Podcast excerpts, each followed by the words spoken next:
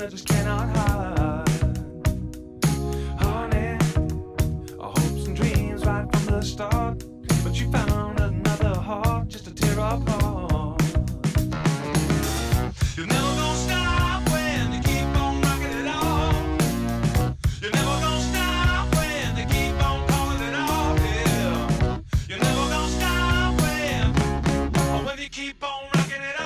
another series win for the Toronto Blue Jays. They come away with a very close 3 2 win today over the Boston Red Sox and a 2 1 series win. Uh, lots of good starting pitching, lots of stuff happening in this three game set. This is episode 193 of Section 138. I'm your host, Mark Colley. As always, joined by Bryson and Jacob. How are you guys? You mentioned it, Mark. I'm doing very well. The starting pitching, which was the issue, I guess, throughout the first couple of weeks, the concern. Three games at Fenway Park. You know the way it can get at Fenway Park. Overall, I'd say it was pretty damn good. And I think it was highlighted today by Kevin Gausman. Eight innings, so close to doing a complete game shutout, so close to getting that done. But all in general, just a great week for them, obviously. And then the Jays found ways to win in Boston. Can't complain whatsoever. Jacob, how are you? You talked about uh, you know how it can get at Fenway. I'll tell you what. Call it a series win all you want. It it felt like you just won like the division series because this started off. It was a very quiet game. Kevin Gausman doing his thing. Offense providing you know a little bit of help, but man, that ninth inning, that final inning of the game of the series, really made it feel like a playoff game. And I, if this is how the rest of the season's gonna be, I I couldn't be in for a, a better ride. And we got more against Boston. this is not the final game. They're coming up.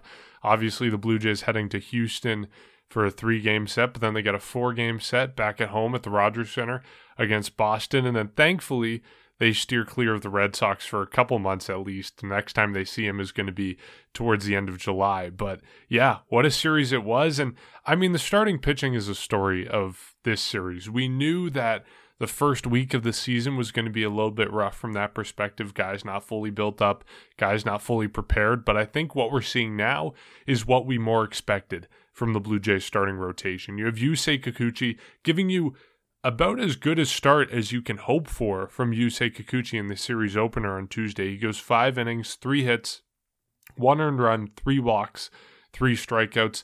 The big thing for Kikuchi was that he started a lot of batters off with a ball instead of a strike. I think it was just nine of like 21 or 22 plate appearances were started with a strike. So that's something that you obviously need to improve. And in some regards, he got lucky just being charged with one earned run against the Boston Red Sox. But again, this is a Blue Jays fifth starter, I guess fourth now that you have Ross Stripling in the in the rotation. So what a start from him. And then you go to Wednesday, you have Jose Berrios on the mound looking to build off of a strong start last time out. And he does exactly that. Six innings, one earned run gives up eight hits, so is able to work around some stuff, but strikes out six batters. Good start from him. Again, starting to build momentum, starting to improve off a rough start to the season. And then Kevin Gausman today, there are no words to describe what he did. There's no way to describe the performance that he just put on. Eight innings, eight innings plus, facing one batter in the ninth inning. If he doesn't give up that hit to Trevor Story, maybe we see the Blue Jays' first complete game shutout since 2015. It's been that la- that long. It was Mark Buehrle in 2015 who had the last nine inning complete game shutout for the Toronto Blue Jays, and it looked like we almost saw it today. And even if he didn't finish it off, what a phenomenal start from Kevin Gausman, and how encouraging is this for the Toronto Blue Jays to have the rotation be clicking, and even if the offense isn't totally going yet, you got the starting pitching that's right there and uh, firing on all cylinders. I'll tell you what, the thing that's a little bit even more impressive is the Red Sox are a good team, or at least expected to be a good team. Now, yes, they didn't have JD Martinez in this third game, but this is a good team. This isn't no disrespect to them, but this isn't Oakland. This isn't the Rangers, who yeah, they might have some some good hitters, but are not overly good teams altogether. Like through three games against a AL East team, and the majority of the AL East is fantastic you have three runs charged, three earned runs charged to your starting pitchers. And yes, that that base runner that was given up by uh, Kevin Gausman today, that was charged to him, despite it was Romano that was pitching. Still, three three runs charged to your starting pitchers. After what we saw this first little bit of the season, I think this is an absolute win for this team. And What's more impressive is Kevin Gausman. We know he was ridiculous all game. Like I don't. I we all debated whether he's going to come out in the eighth or come out in the ninth and the eighth, and really all throughout the later ports, portions of the game. But he was fantastic all throughout the game. Yusei Kikuchi and Jose Berrios, I'm a little bit even more impressed with, and I'll tell you why. The two of them struggled in different ways. Kikuchi command was there somewhat, getting behind batters.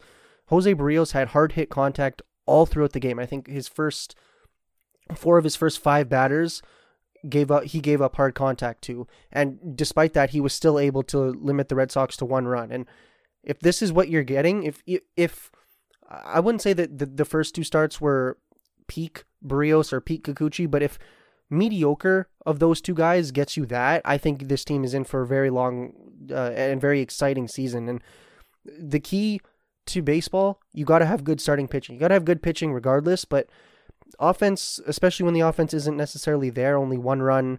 Uh, Zack Collins continues to hit well in the first game with that home run. Offense was definitely there in that second game, but still, regardless, not a ton of offense throughout the entire series. Yet the pitching was able to carry them, and bullpen's been good all season long. But when you have now starting pitching do what's it what it's expected to do, I, honestly, you cannot complain. And for all the people that said, "Well, Robbie Ray should be back on this team," I said this. I called him. I called Kevin Gausman the replacement to Robbie Ray. I think that he's even better than Robbie Ray at this point. And it's early in the season, yes, but when you're able to dominate really two good opponents, you, you know the Yankees were good or are good. Not as good of a start, but you know a good start against them, good start against the Red Sox, another good start or looking to have a good start against the Red Sox in the next game, which is his uh, his next scheduled start. But if you're able to get this, then honestly, I think this is the starting rotation that could take you very deep into the playoffs. And yes, it's early.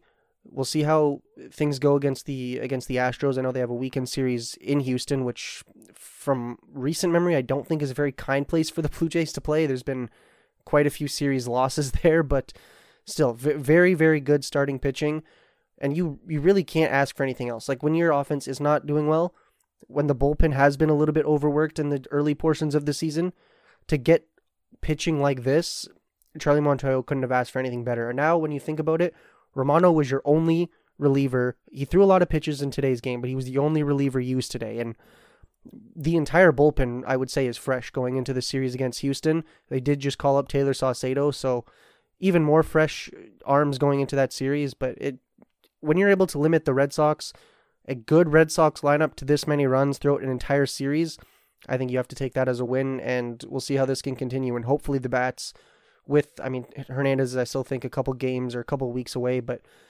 we'll see what the bats can do. Hopefully, the bats can heat up, and then from that perspective, if the bats heat up, you have a rotation like this, easily could be one of the most complete teams in the American League. I'll tell you one thing: the Yusei Kikuchi experience is probably equivalent to a roller coaster. I mean, we saw what happened in New York; wasn't the greatest. We saw what happened this week. You guys kind of uh, let it off a little bit with that one. Two walks out of the gate uh, at Fenway Park, and it just it felt like it was going to be one, another one of those days. But he was working through it. He was grinding through the lineup.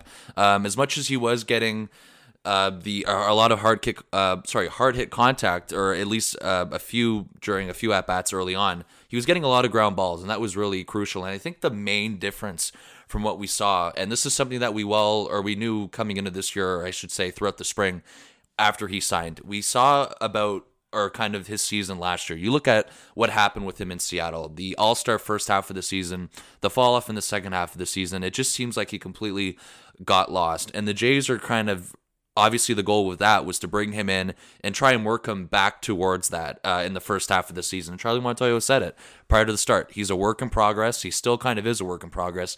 He didn't get a lot of time to get familiar with everybody. He kind of came in on a short spring training. We know this. And the one main thing or the, the takeaway that pretty much came, I think, from Pete Walker himself. I don't know if he told the media this or if it was just well known throughout the team. Is that one of the ways that they were going to try and get him back on track was to limit the use of his slider um, or it was his cutter. One of those secondary pitches increased the use of the fastball, and we saw the results pay out. If you go back to a start against New York on April 12th when they lost 4 0, so that was his first start of the year, he used his fastball and slider about the same amount of times. Uh, 27 times he used his fastball, 25 times he used his slider. and that was pretty much equal use. And the Yankees weren't exactly being fooled by that. We know how that went. I think he went three and two thirds. You look at his start this past week, or I should say, a couple days ago. 51 times used his fastball, only 18 times his slider, only 17 times his cutter. He was pretty much using his four seam fastball majority of the time, topped out at 97 miles per hour. He was getting a lot of swings, even on his four seam fastball, and he looked a lot more in control. So clearly, what the Jays are trying to do with Yusei Kikuchi, it worked uh, this past weekend. it's something that they're going to try and get to, or try to continue and make improvements on. I think he threw his fastball it was like 56 or 57% of the time. I believe pete walker said that they want to get it to around 60 that was the goal and we know that he's still a work in progress. What interests me with kikuchi is what we see uh, about him i guess this weekend in houston. A team he's very familiar with obviously previously being with the seattle mariners in the same division even throughout the first half of the season he had last year in terms of dominating um, in his first half, he didn't exactly dominate the Astros. He had t- he had trouble with the Astros even in the first half, and of course in the second half when the rails already fell off, we he also had trouble with that. So despite all of that, what we saw. Um, you know him battle a little bit early on. It did finish off to be a really good start, and he had a lot of things going on. He worked out a lot of he worked out of a lot of trouble. Bichette had one that that error that he worked around or worked out of the first time it was his first error, and it really paid off to be good. And for Jose Berrios, we know pretty much the only thing about what his struggles have been has been the command. The velocity has never pretty much stopped. It has never dipped, and it's been something they've been working at. It just looked again kind of similar to Kikuchi's first inning, a little bit shaky, a little bit of hard hit contact, but he ba- he managed to pretty much pitch from the stretch the entire outing, and he managed to get out of trouble every single time. That is what you need from Jose Berrios. We know he's going to be a lot more sharp than that, of course, but what I'm saying is he was working through that lineup, he was battling, and he was avoiding trouble, and you can't complain about his performance whatsoever at all and of course, um, the only flaw I think we saw from Berrios was a lot of the base hits he gave up, which is why he was pitching from the stretch majority of the outing. And today, I mean, there's not really much to say about today other than just pure domination from Kevin Gausman. I mean, his stuff was filthy, and compared to what we saw from Berrios and Kikuchi earlier on in the series, Gausman was attacking that strike zone right away. First pitch strikes. You see how effective that was. Look at the efficiency. He was at, I think, six innings at 60 pitches, seven innings at 70 pitches. You don't see that anymore. You really don't. The only time you see that is when you're playing MLB the Show and you're going against rookie mode and swinging at every single pitch because you know it's going to be a strike. You don't see a low pitch count like that anymore. His velocity was up there, um, and I, I pretty much his everything was on point. Even his slider, which is I think is his third most used pitch, everything was really on point, getting pretty much equal whiffs, equal swings. But of course, the dominant the dominate or dominant pitch today was that four seam fastball again today. So overall it was very promising. This was very promising. This is what you needed to see. We spoke about this. Mark, you pointed out, so I'll give you the or I'll give you that shout out on this one. You said it without Hyun-Jin Ryu, what are we going to get out of Yusei Kikuchi? That could be the difference maker besides what we see from Ross Stripling. We know Stripling, we know what we're going to get out of him. We know he's going to eat innings from Ryu, but one of the main factors for this rotation to be okay moving forward is what we're seeing from Yusei Kikuchi. We know what we're we know Berrios is going to be okay. We saw that a couple days ago as proof. We know Gausman's going to be Kevin Gausman. We know Alek Manoah is going to be Alek Manoah and continue to pitch well. That deciding factor may be Yusei Kikuchi. And if you're a Blue Jays fan watching that outing this week against the Red Sox and moving forward, you like what you see and you got to have optimism moving forward. Still a work in progress for sure, but you just like the direction things headed for this rotation throughout these um, three games in Boston. The offense still working their ways through some issues. Obviously, the blow up game or when they got most of the runs was the second game with Berrios on the mound. They got ahead really early. They're working through that. So right now, the starting rotation is definitely helping them out as they work through this. And you know, it's a matter of time before both of the offense and the, the pitching clicks at the same time. Yeah. And I mean, like we can nitpick all we want. Like obviously the Berrios and the Kikuchi starts weren't perfect. And if you have that same start nine times out of ten, or the same numbers, like the eight hits, the six hits, the three walks, that kind of thing, if you have those outings nine times out of ten, it's going to end up with more than one run. You're probably going to end up in a situation where you're giving up three runs. Again, even that five innings, three runs for Yusei Kikuchi, if we had that every single week from him, I I'm gonna you know at the end of this three year contract, I'd offer him another three year contract for thirty six million dollars. Like that's exactly what you need from this guy. He is performing what the Blue Jays expected from him from a fourth slash fifth starter, and basically all the performances this weekend was exactly what we expect. Jose Berrios is not the ace of this rotation. He is the reliable day in day out guy who's always going to give give you the same thing. I know Jacob, you think he is better than Kevin Gausman. I disagree. Kevin Gausman is the ace of this rotation. Jose Berrios' job is to eat innings, not be an elite guy, but be a very good guy. Not an all star, but a notch below that. And what we saw this series from Kikuchi, from Berrios, and from Gausman was exactly what each of them are. So, in that regard, you have to be happy. And just to use one stat 27 innings pitched in this series.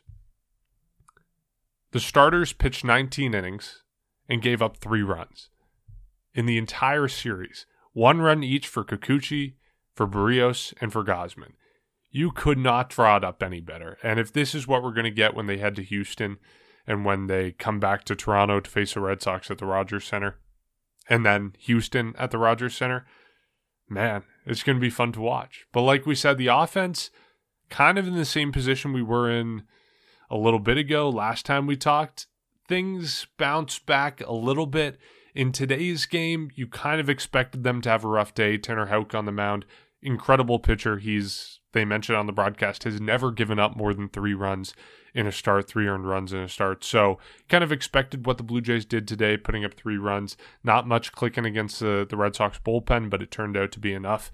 Yesterday was the big game with Berrios on the mound. The Blue Jays score five runs in the second inning, partly thanks to a Raimel Tapia two run bomb.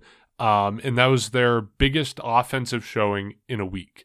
Um, so that was a big turnaround game for them. And I think, like we've said it before, I don't know how much new there is to add here. We're not really concerned long term for this offense. It's just a matter of time. And hopefully, what we saw yesterday on Saturday, um, or excuse me, on Wednesday in that game with Jose Berrios on the mound and the Blue Jays scoring six runs, hopefully that's indicative of a turnaround and, and the start of a turning point for this offense. Oh, absolutely. And still, Teoscar Hernandez has not played since uh, what was it the the New York series. So he's missed roughly a week. I think it was actually a week um, week today or a week yesterday on Wednesday. But so he's obviously out. Danny Jansen, not the biggest offensive piece in this lineup, but he's not been here. Alejandro Kirk's been pretty quiet.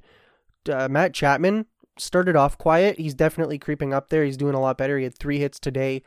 I'm gonna call it two because one of the hits it was he was credited with a hit, but it was a pop up that was dropped. But still, Which is a hit. Yeah, no, yeah, like I'm call like it was a good at bat. Like definitely St- get on base, do do whatever you need. You're not here to hit 50 home runs or 30. I'll take it, but if he's able to do that, that's absolutely Yeah, great. but And the pop up, to be fair to the Red Sox, had a expected batting average of zero, like point zero zero zero. So yeah, it, it's we can call it a hit, but it's not a hit. Yeah, that's fair. No, yeah, but like still, three hits today, three hits and four at bats. He only had one in five in the previous game, and then uh, one hit and four at bats. But still, like he had a double today. I'll take that. He had uh, he was credited with an RBI. Still, like he actually had two, so two strikeouts in this entire series for a guy that strikes out quite a bit. I'd still, or at least has has had times where he's struck out quite a quite a bit. I'll I'll take that. But still, like the offense it's going to get better. And George Springer only had two at bats, I believe it was today. He didn't start, but he came in, pitched hit for Biggio, two strikeouts. The offense will get better. Like it, I know we keep saying that, and eventually it does need to get better if you want to win, but it will. Like it, it's. I don't think this is necessarily a thing to be concerned about. And at least they're winning. Like if they, this was a pretty low scoring series for the Blue Jays overall, except for that one game uh, yesterday. If you're able to win these games, you can build off of that. Whereas last season, they would they'd lose those close games, a lot of those close games. And really, I mean, except for one game this entire season, Jordan Romano has been part of that game. He's been closing, so that obviously helps him. But still, like my point is, is you're winning these low scoring games. A win's a win. Like you can go behind the scenes and look to improve all you want, and there definitely are improvements. But you're winning. This improves your record, and you get like it, what I'm trying to get at here is it's not like at the end of the season we'll look back and say, "Oh, well they weren't hitting well in April and that's why they ended up missing the playoffs by a couple games." Like they're not hitting well, but they're still winning. And so it's it's concerning-ish, but it's not concerning to the point where I'd be trying to find other options because they're still getting the job done in whatever way possible and like I said earlier, if you can still win with a pitcher doing as well as they do today and starting rotation looks like it's getting back to form or getting to form really because the season's just started. Bullpen's been good all season. It's a very complete team and I'm not uh, I'm not worried, I think is the best way to put it. Yeah, um, we know this. They're working through it. I think game one was obviously the worst one offensively. They were like 0 for 5 with runners in scoring position. The only run came from another Zack Collins home run, so shout out to him. He continues his hot streak, and look at today. He was batting cleanup. So, you know, I think the one takeaway, though, I had with today's lineup, and a lot of people were talking about it early on, was thank goodness George Springer's okay because you see the flaws in the lineup without him. Um, we know it's not ideal because of how slow of a start they got off to. So thank God, or by the looks of it, we were saved from a George Springer IL stint. Knock on wood, because he came in today. That's good news. We know how cautious they can be with George Springer. So that was pretty much the only thing from that, I guess, offensively that game. The second game we know right away. I really like the at bats as much as Tapia. Um, hit that home run. I really like the at bats from Espinal and Kirk there. They got uh, both walks, back to back walks, and of course the sac fly uh, moved them over from George Springer, and then Bichette drove in two right after that. And so Bo Kirk- Bichette, Kirk overall, he had two um, opposite field hits as well. opposite. Yep, Kirk is working through it, which is really good. And so that you see kind of.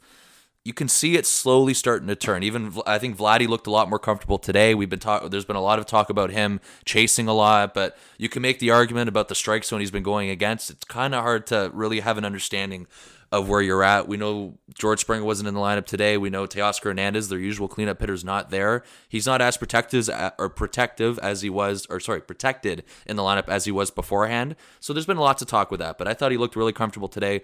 Bo Bichette's been a topic this entire series. You guys know exactly pretty much what I'm referring to from game one. I guess I can ask you guys what you feel about that defensively, but I, I'll say offensively, he's also starting to work through it too. He got a couple hits that game, and uh, today he had a couple good hits today too. So not too worried with that.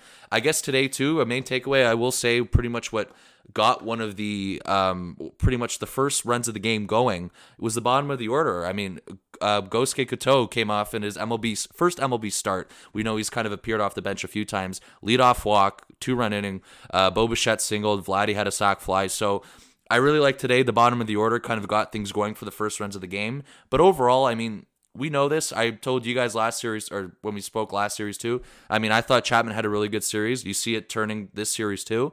So you see guys slowly turning that corner, even though Vladdy's never really been too much in a huge rut. It's just the fact that he's had a lot of home runs, but he's been striking out a lot. He's been chasing a lot. Today he looked a lot more comfortable. Today a lot of these guys are putting up better at bats. The runners in scoring position still isn't there, but they were two for eight in game two and game three, so they're making strides and they're getting there, which is pretty encouraging to see, in my opinion, especially the lineup they had out today. Not exactly what you had predicted going into the season with Zack Collins hitting fourth, with all due respect to him, or guys like Raimel Tapia leading off for this team. So hopefully Springer's in tomorrow night. I'm sure he will be. I think he spoke about it today. Both times, I think last year and going into this year, he's been injured the series before Houston, which has been pretty disappointing for him. So he made pretty much it well known today. He wants to get into games uh, throughout the weekend. I think he'll be fine. Good news, he showed up today.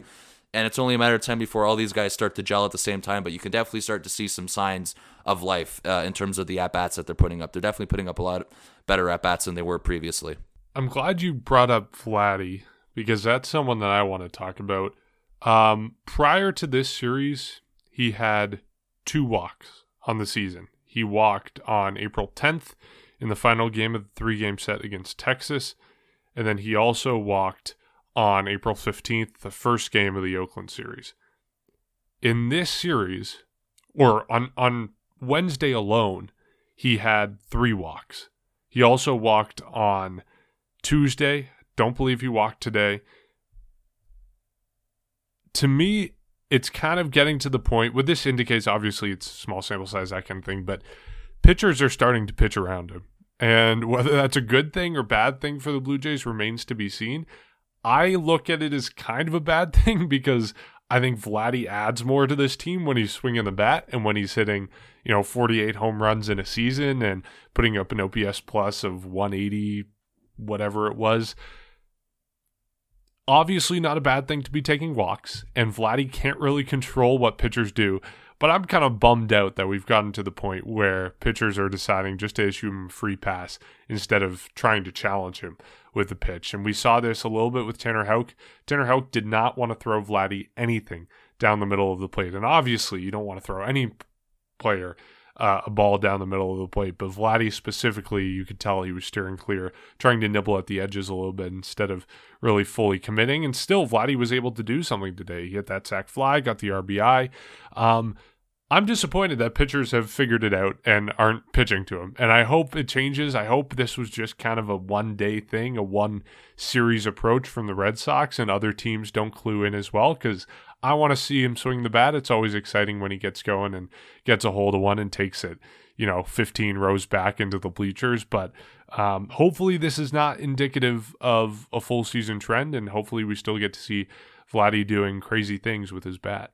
One thing I do want to point out going into yesterday's game, so Wednesday, Vladimir Guerrero Jr. has the highest, or I should say the lowest, strike percentage out of anybody in the league. His what I mean by that is the amount of pitches that are in the strike zone for him to like actually hit lowest in the league. I think it was around the 35ish percent or 39. Like so basically like he's only getting two thirds of the pitches to him where he could actually hit hit them. And yeah, you, you only need one, I guess, to hit a home run, but still out of everybody in the majors, he is receiving the least amount of hittable pitches, I guess you can call them. And it's I mean, I, I wouldn't be surprised about it, and I'm not really surprised about it. It you don't necessarily want to give a power hitter that or probably one of the best hitters in the game today a pitch to hit, but it's it's definitely not surprising. And the one thing that I hope, or, or at least gives me hope that's not going to be a full season trend, is Teoscar Hernandez is obviously not playing today and or didn't play at all this series, and so no disrespect to guys like Zack Collins or Lourdes Gurriel Jr. I think he hit fourth or fifth uh, in yesterday's game. I I would feel less comfortable not pitching to Vladdy if Teoscar Hernandez is behind him because he can hit 35 home runs as well, and you're not gonna not pitch to Vladdy and, and say, well, I'll take my chances with Hernandez because he's probably going to take you deep if you do that anyways. So I don't think it's necessarily a full season trend. And obviously, I feel like this is kind of obvious, but I'll just mention it. Pitchers sometimes miss, and sometimes you'll get that pitch that's supposed to break but doesn't break, or just completely out of the strike or out of, uh, or the pitcher loses control and it's not exactly where it's supposed to be. So I'm not overly concerned. I know it's definitely going to make it harder for Vladdy to hit because he's obviously not getting those pitches to hit, but give it some time. Give it give it time for Hernandez to come back. Give it time for the rest of the offense to come and really do things because you know, like we said, Bichette's just barely coming back uh, and going to I guess mid-season form if you'll call it. Springer hasn't been bad, I wouldn't say, but you know, again, you're waiting for the rest of the lineup to get things going. At that point, it's not like you can afford to not pitch to Vladdy because you have five or six or seven other guys that can not do what Vladdy does, but you don't want to pitch to prime Matt Chapman or prime Teoscar Hernandez, if, if that makes sense. So hopefully it doesn't continue. Also, you know, the Blue Jays are facing good teams right now. They face the Red Sox, they're going to face the Astros, and then the Red Sox again, and I think the Yankees after that or something like that. Like it's a lot of good teams. And so when you start to face the not so good teams or especially as I should mention when you face teams in Canada when certain guys aren't able to play, maybe it gets a little bit easier, but I'm not really going to bank on that. But my point is this is probably the byproduct of being one of the best hitters in baseball. Is pitchers are not going to give you those pitches to hit, especially now that they've seen you for how many years has it been? Two, the equivalent of like two full seasons almost at this point. So I'm not surprised by this. I still think Vladdy will adjust. You know, when he gets his pitch, like look at Josh Donaldson back in 2015. I think Buck Martinez mentioned this, and it always stuck with me. He said, "You just need one pitch to hit, and yeah, you can miss that pitch and still do well throughout the rest of the at bat, but." You look for one pitch, you get it in your spot, and he can easily hit it out, or at least do damage in the way Vladdy does. So I'm I'm not worried. I would like to see him not walk because I think he he can do like walking is definitely beneficial for the team, but he can do more in other situations if given that opportunity. But still, I would consider this a, a productive series for him. And if he's able to get on base, he's able to do what the team needs. It's it's not a concern. And I think the home runs and the, the average and all those things will continue to uh, climb as the season goes. Yeah, just to make it clear, I'm not knocking Vladdy at all for his performance this series. Uh, It's not his fault that he's not getting pitches in the zone. But yeah, I mean, the protection part of it is a big aspect. But yeah, Bryson, go ahead. Yeah, no, I just think the protection definitely has a big impact. There's a few things. I mentioned even the strike zone with Jeff Nelson, that game. We all know the famous game. And even in this series, I thought there was one call, either game one or game two, where he struck out looking at the top of the zone and he kind of put his, his hands up in frustration. I just think it's hard for someone like him, and there's no fault again from what you were saying, and it goes for anybody. It's hard for, or I should say him in particular, because we all know how good of a player he is. People are going to approach him differently. It's just hard to get a read of the zone. Like there was calls that he never got, getting all confused, kind of getting all messed up, and I think that's got him a little bit anxious. I was talking about it uh, earlier. His chase rate's up, everything about that is up, and strikeouts are also up. But at the same time, the walking's still there. His OPS is still over a thousand. So, you know pitchers have adjusted to him. I think it's pretty obvious, and I would make the argument pitchers have kind of adjusted everybody uh, on this lineup. They're kind of recognizing of how good and dangerous this lineup is, and um, I do think it'll eventually Vladdy will definitely adjust back because we all know how good of a player he is, and I'm sure there's going to be a time where he figures everything out. So I think there's a lot of factors going into it. The protection is a huge one. I mean, you haven't had Teoscar Hernandez all year, um, and that's talking about after Vladdy. So maybe guys are willing to more, you know I would say challenge him a little bit more because of that. And there's not a lot of, you know, you, you know, you have guys like Gurriel after who doesn't usually hit cleanup, Zack Collins today. So you can see the hole there. And then the other argument I'll make is ahead of Vladdy. You have George Springer, you have Bo Bichette. Springer had a kind of a good first few games, and then I think since then he's cooled off a little bit, but he's still been relatively good. Bo Bichette's off to a rough start. It's, you know, kind of different or it's exactly not ideal every game where you're you're having your first plate appearance and uh, you'll you have two strikes against you right away. So I think that's also a factor. And um, you guys were talking about it today. One of you said about the sac fly, and you guys were talking about I think it was Jacob talking about pitchers missing. Um, that was a that sac fly that Vladdy hit. That was a missed pitch. Um, uh, the approach this year to Vladdy has been outside and away, kind of today or that in, uh, that pitch in particular went inside and he was so close to hitting a three run home run off of that. So examples like that you're going to see. You can hear him kind of screaming in frustration about that. That was a pitch to hit. He's going to get pitches hit across the way, and it is disappointing to see because you're used to Vladdy kind of always hitting home runs and all that. So it'll get to a point where I think he does eventually adjust back, which is going to be good. But there's just there's a lot of factors going in right now with that. So I just, you know, the, he's hitting the ball well, or when he does make contact, he's still getting hard hits. It's just, again, the chasing rate, everything about that is through the roof right now. He's going to settle down. He's going to make adjustments along the way, which is good. And, um, you know, just everything about that I think is encouraging. So we saw it today. He had a really good opposite field double, too, in the, in the uh, right center gap today. So that was really um, good to see from there as well. So, Vladimir Guerrero Jr., I think he will f- kind of figure it out, but just this is an, an adjustment that I think teams are making to everybody. So it's interesting. It's a kind of a first for Vladdy because we know he had a first kind of slow couple years last year. He really took thing or took off, and um, this year people are really being careful about that. So the other thing too, I'll say, and I don't know if about you guys because I don't think we've really spoken about this too much in depth, and we know the injury to Hernandez. It, the lineup isn't as deep, and I think that's very obvious. Vladimir Guerrero Jr. apparently does not like hitting second. I don't know if you guys think maybe if the struggles continue or if there's any kind of a point where Charlie makes a change. Would you guys are you guys cool with Vladdy hitting second? Like what do you guys think of that? Just because of how the lineup isn't exactly showing, you know, it's not as deep as it was before. And we know Vladdy, as much as you get the extra at bats hitting second, we know that he's more comfortable hitting third. It's pretty much well known. So that's always kind of an option I think I've always kind of had in my mind. And I'm sure everyone, a lot of people have had that saying, you know, the lineup overall still, I guess if you want to include every game, still hasn't been producing to their standards. Do you change it up a bit? I don't know. I, I don't know what you guys think about that, but that's always kind of been a discussion. And um, I think for now, clearly they're going to keep rolling with the usual Springer one, Bichette two, Vladdy three. Change it up all you want. You don't move Vladdy. Ever, in my opinion.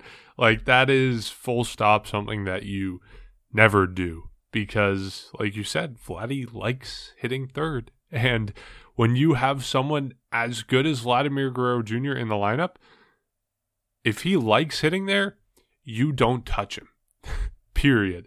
Full stop. And I think going back to, I, I think it was 2019 or maybe it was parts of 2020, he hit a little bit out of the second spot. I'm looking at his splits career wise.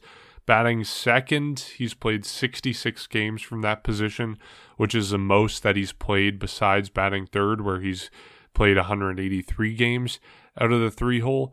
Um, he doesn't have bad numbers. Like this is Vladimir Guerrero Jr. we're talking about. Out of the, the two hole, he's batting 260, uh, on base percentage of 333, slugging of 438, OPS of 771. It's not bad numbers, but when you have someone as good as Vladimir Guerrero Jr., you don't move him from where he's comfortable. Period. Full stop, no exceptions. So, yeah, maybe they need to rejig the lineup. I mean, we saw them getting a little bit creative today with Springer getting the day on the bench after getting hit with the pitch, and Collins batting fourth, Tapia up at the leadoff spot. You got Katoh making his major league debut. We saw them getting creative a little bit in this series, and even before today, we saw them making a couple interesting decisions. Vladdy was DHing, so they had to decide who was behind the plate. They chose to go with Kirk. People were upset that Collins wasn't playing, given how hot he's been. They've had to make these decisions, and they've been playing with the lineup a little bit. But in my mind, full stop, you can't move Vladdy if that's where he wants to play. I you walk up to him, Charlie Montoyo asks, Are you okay moving out of the three spot? He says no. That's the end of the conversation. You do not move him if that's where he wants to play.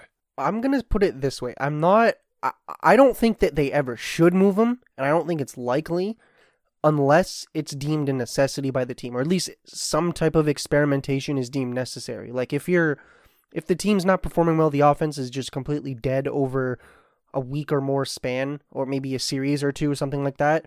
Especially Vladdy, if he's kind of off to a, a bit of a slump, I think you entertain the option, but I still don't think that it would necessarily happen because now I don't want I don't want to make it sound like this, but I don't think I don't think any player would necessarily get mad if he got moved. Like I know this is a different situation, but Springer has already said that he doesn't care if he gets moved to to uh, to right field as like a defensive replacement if Zimmer comes in.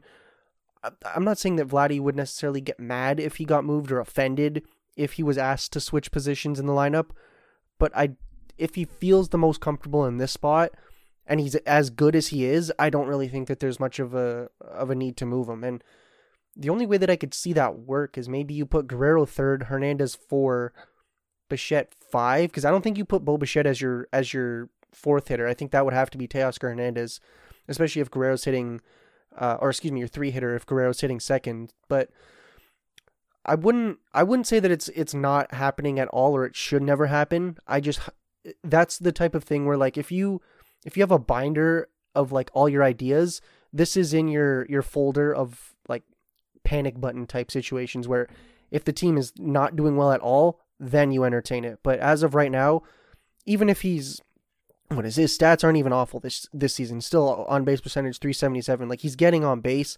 Average is uh it, it's been over 300 pretty much for the entire season.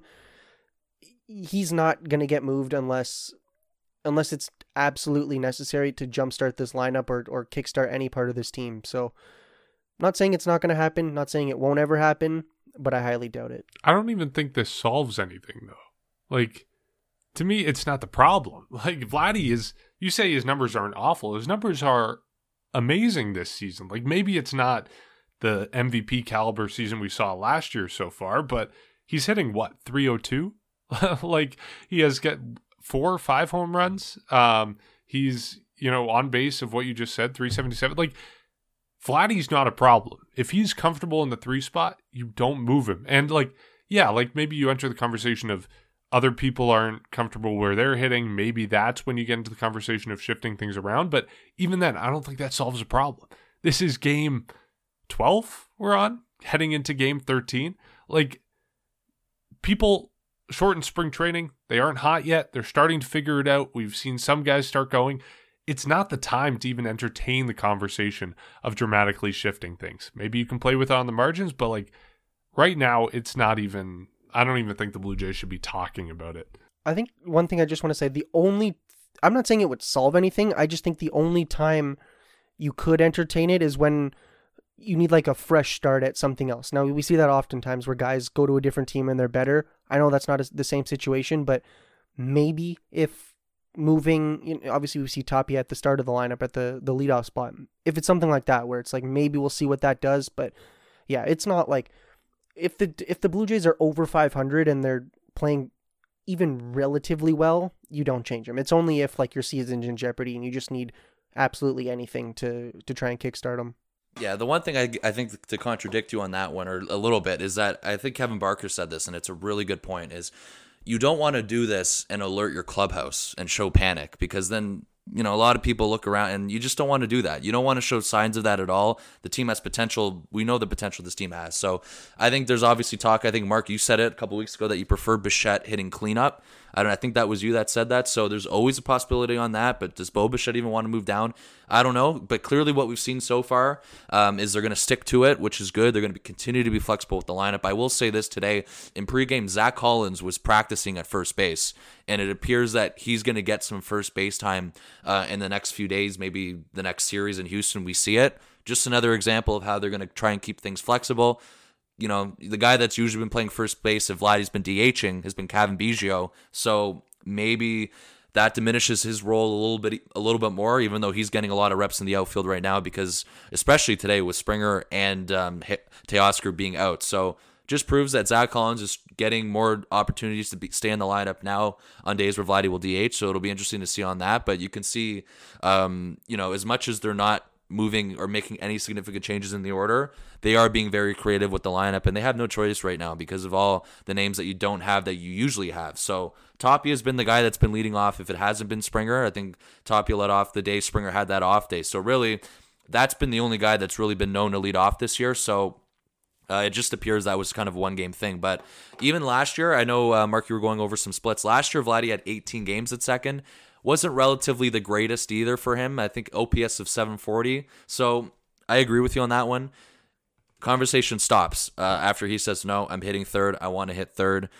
We're going to be okay with this lineup. I just think it's always entertaining and kind of interesting debating or having conversations about any significant changes to the order that would maybe jumpstart anything? And how do you do it without showing panic in your clubhouse? Because that's the last thing you want to do with the expectations this team has, and they're far from that right now. I mean, the best part about this is they're eight and five, and you wouldn't even know it if you didn't even watch any of the games. The way people react and freak out on social media, it's like they're zero and eight or zero and ten. So I love it. I love the conversation. I love the expectations this year. First place in the AL East and the team still hasn't even gelled together at the same time yet. That's scary. As much as they've been going through ups and downs throughout different parts of the team, and they're eight and five. Last thing I'll say on the lineup, I think for the most part, lineup changes are a bunch of hogwash. It's a bunch of black magic and you know dark magic that does not make a difference at all. Um, most of the time, like obviously there are situations where it does change things, and guys like hitting certain places like Vladdy and and like I said, Bo. I think the four spot fits him better, but I think if you're looking for a fix in the offense and your first solution is to move guys around in the lineup, that's when you know things have gone south. So hopefully the Blue Jays aren't in that position. I don't think they are. I don't think they'll ever be this season. I think they understand that they're above that, that there's other stuff to change, and that the lineup positioning is almost 100% of the time not the problem. Um, Let's talk about some of the other stuff that happened this week. Um, it seems like the vaccination status of players entering Canada is just something that does not go away. Um, we were talking about this before the season started. At that point, I thought this conversation would be our, over. I thought it'd be a thing that we talk about once and we're done with, but it seems like every new media market that the Blue Jays go to, it becomes a talking point. And it's something that the big guys, the big players, whether it's Bob Nightingale, whether it's Jon Heyman, whether it's Jeff Passan, they will not let go. And it continues to be a talking point. It was a talking point today in this series. Tanner Houck saying that he is unvaccinated and will not be making the trip to Toronto the next time the Blue Jays play the Red Sox next week. Um, we also heard that the Yankees, the players that were unvaccinated on the New York Yankees, have now gotten vaccinated in time to make the trip to Toronto when they come up next, which I believe is going to be the very start of May, May 2nd through 4 is the next series for the Yankees in Toronto. So to wrap it all up, this week Rob Longley of the Toronto Sun had a quote from Charlie Montoyo that was quite vivid in its detail about how much the Blue Jays care about this vaccination issues. Charlie Montoyo said, quote, Rules are rules, and that's why we couldn't play in Toronto for two years. And from experience, nobody gives a shit. Nobody cared about us when we were in, in Dunedin. Um, and I think that pretty much sums up how every Blue Jay fan feels right now. Nobody cared about it when the Blue Jays were playing in Dunedin. Nobody cared about it when the Blue Jays were barnstorming across Dunedin, Buffalo, and Toronto in 2021. No other team cared. The Blue Jays sucked it up. We sucked it up at fans. We understood it was a fact of life given the situation with the pandemic and how these two countries are handling the pandemic differently. Um, we sucked it up, and now other teams got to suck it up as well. And to be honest, it's not really an advantage for the Blue Jays. At the same time as teams are losing players when they travel to Toronto, the Blue Jays had to trade away players or decide not to sign players because they were unvaccinated. You know, to speculate a little bit here, a lot of people said Stephen Matz, unvaccinated. We don't know if that's true. I, I think it may have been confirmed at some point. I don't know. Speculation, unvaccinated. I believe it was confirmed. Yeah. Blue Jays didn't sign him. They instead went with Yusei Kikuchi. Who knows if Matz is vaccinated? Maybe this ends up a different way. Maybe they actually preferred to sign Matz, but they couldn't because he was unvaccinated, and of course he would miss 82 games of the season, 81 games of the season playing in Toronto. So, all this being said, I think other teams just got to suck it up. you know, this is something the Blue Jays dealt with for so long. Now you're going to have to deal with it. And obviously, it hurt the Blue Jays so much more than it's hurting these other teams, missing like two players in a three game series compared to the Blue Jays, who played outside of their home ballpark for 120 games. So that's how I feel about it. Suck it up. Or just get vaccinated. Like, listen to the science and, you know, suck it up and get a vaccine. You know what I think irritates me a little bit more, and I'm I didn't have ne- necessarily enough time because this was years ago. I think it was maybe even like the start of last season. But I swear the New York Yankees or somebody in that organization during a series in Dunedin complained about it and said like this is not a major league uh, environment or something like that. And it's like, well, okay, what do you want? Like you want us to go play in Toronto? Th- this is it's not Mark. It's not Charlie Montoya or Mark Shapiro's fault that players cannot go and play in Toronto. Like that's a that's a government issue. That's a you know I don't want to get too far into the whole vaccination stuff, but like this is not the Blue Jays' fault. And in fact, they're at more of a disadvantage. You mentioned the guys they can't sign. If God forbid one of their key players, like say George Springer, I'm just I'm not saying he's not vaccinated or whatever. I'm just saying say you have a key player who's here for a long time. Say he couldn't play half the season.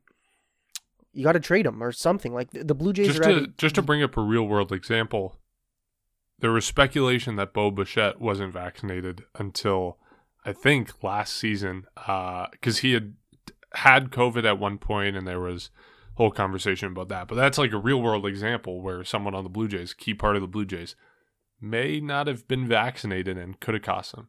Yeah, exactly. Like, th- say what you want about you can't have Tanner Houck make the start next week, or I think it was there were some players, some key players for the Yankees that kind of dodged vaccination Aaron questions Judge. earlier in the spring. Exactly. Yeah, I didn't want to, but yeah, Aaron Judge, like key key players, they're gonna miss a couple games.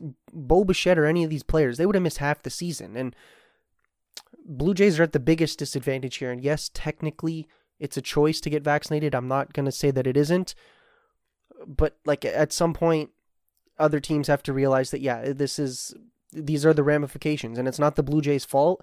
I think it's it's fair to say that it's it's more of a disadvantage to have the blue jays in dunedin so that you know or buffalo or anywhere else than it is to have them in here in or have other players missing missing games. Like it's just the complaining from the rest of the league it just baffles me because like you said like we've all said like everybody else is you know, all these big reporters nobody cared when the blue jays were missing games. Nobody cared when i think it was both the pirates and the orioles said they couldn't use uh, their home park to play games. I, and blue jays sucked it up. Like they lived out of suitcases. They had you know guys like hyunjin ryu without his family for for uh, was it like two seasons or a season and a half, or even when we talked to Dan Shulman over a year ago, he said that like he would have had to leave his family for six months if he were to go and travel with the team. Like there were there were so many people within the Blue Jays and their broadcast and their organization that are negatively impacted or were negatively impacted by this, and nobody cared. Like Blue Jays are in Toronto. They're going to stay in Toronto uh, unless there's like a seventh wave and border restrictions and all those things come back. But Blue Jays are here. They're staying here. If the rest of the league doesn't like it, I'm sure there's a vaccination clinic that is near them. Yeah, I'm not going to comment too much on this, but uh, the one thing I think is kind of forgotten about uh, from the Blue Jay standpoint is they have the exact same rules. You got to be everyone's got to be vaccinated in order to enter the United States. So I think that's the part that is very, I guess it's not misled. It's just for some reason it's not brought up and it's not spoken about. It's just spoken about the fact of this is only going into Canada. They don't, and that's the problem with you know a media in the United States. They don't. It's for just some reason it feels like they put Canada on a different sort of like different island. Like it just you know the way it can be with Canadian or I should just say Canadian content in the United States. So that's pretty much the main thing about this is the Jays have to do the exact same thing. It's just for some reason it's not really brought up and i think that's probably kind of the most ironic part and yeah as much as it, it is a competitive or I, it's not even because the jays have the exact same rules they have the disadvantage of letting guys go. Mark you were talking about it. There was even rumors about the robbie ray situation. We don't know. It's all speculation. I brought up michael conforto to you a couple weeks ago as a potential option when you got you and jacob were having your discussion. Maybe that's not even on the table because of that. So there's things that the Jays have had to comply with too. We don't even need to get into the different ballparks they've been through for the past couple years because we know what a roller coaster and what a ride that was, and pretty much everything Charlie Montoyo said was absolutely true. I mean, I didn't see this amount of attention when the Jays weren't allowed to play here. It just felt like this was kind of buried from American media, and uh, it just all of a sudden happened, and then they kind of reported it once the Jays eventually got clearance. No one really cared about the Jays' conditions, you know, the risks of being denied to play in Pittsburgh, the threat of being denied to play in Baltimore, the fact that they had to renovate Buffalo within two weeks, the fact that they had to move from a stadium with 100 people basically to Buffalo again and play home games against the Red Sox and the Yankees, but make it feel like it was away games because you were playing in New York. And then the same thing back in Dunedin when you had Tampa Bay Rays fans. And it's even more concerning when Tampa Bay Rays fans are outnumbering you.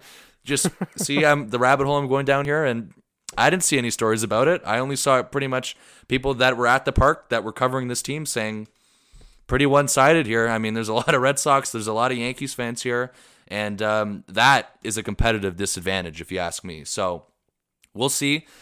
I personally do not care either. Um, you know, Tanner Houck, you guys said made the announcement.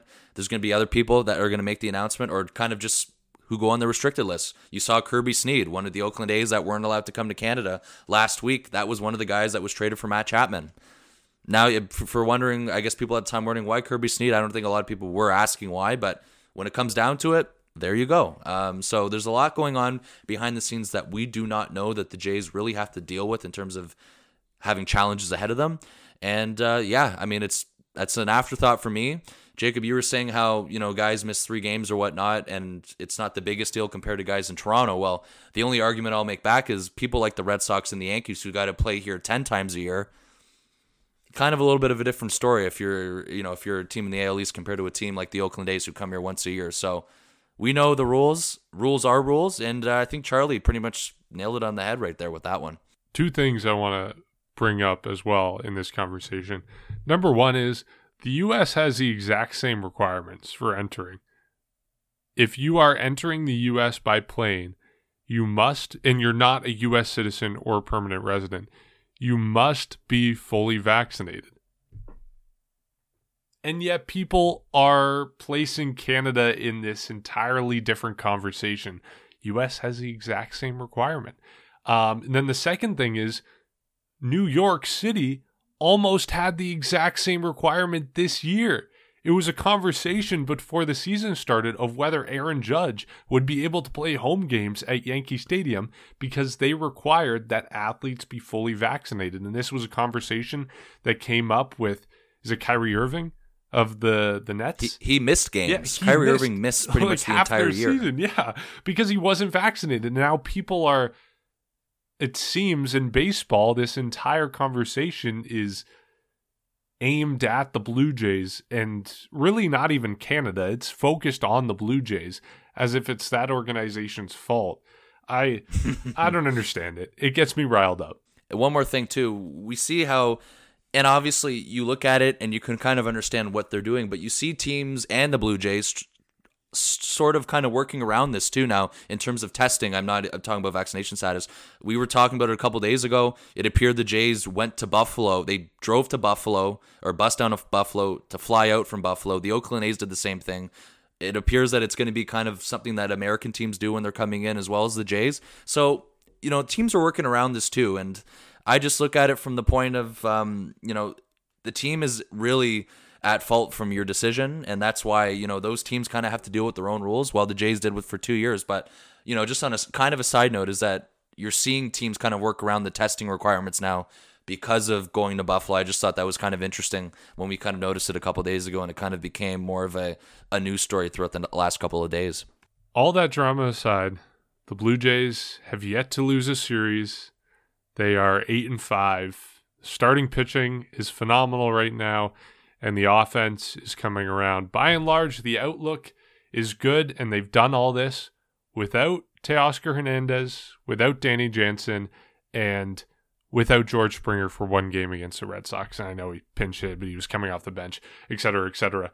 They're in a good position right now. They're 8 and 5. They're cruising right now. They're probably going to take some tough losses against Houston, probably going to take some tough losses in the next series against Boston, and then the series against Houston and New York after that. But um, I don't know. These games are fun to watch. The Blue Jays are doing well. We don't have much to complain about, even if we can get mad at American media that is not covering this correctly.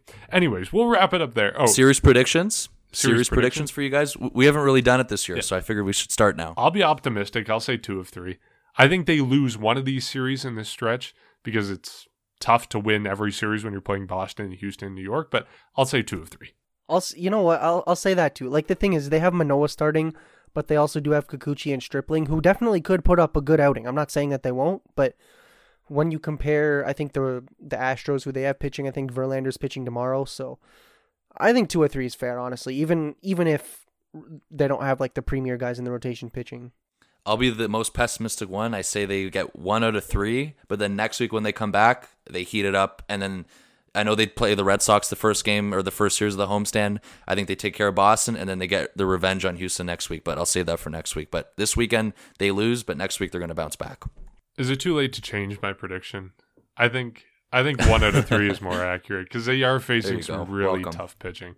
Justin Verlander in the opener, and then um, they got Urquidy and Luis Garcia that they're facing, both of whom are phenomenal starters. So um, yeah, Bring it'll it be on. tough. Let's do it. It'll be a tough series, but okay, we're looking forward to it. Um, as always, you can support our podcast by finding us on social media. That's at Section One Thirty Eight Pod on Twitter, Instagram, and TikTok. You can head over to Apple Podcast and Spotify to give us a rating or review, which just helps spread the word about what we're doing. And then if you watch these episodes on YouTube, you can find them wherever you find podcasts. If you listen to them, you can watch them on YouTube. All right. We are looking forward to this series against Houston and Justin Verlander tomorrow night. We'll catch you then.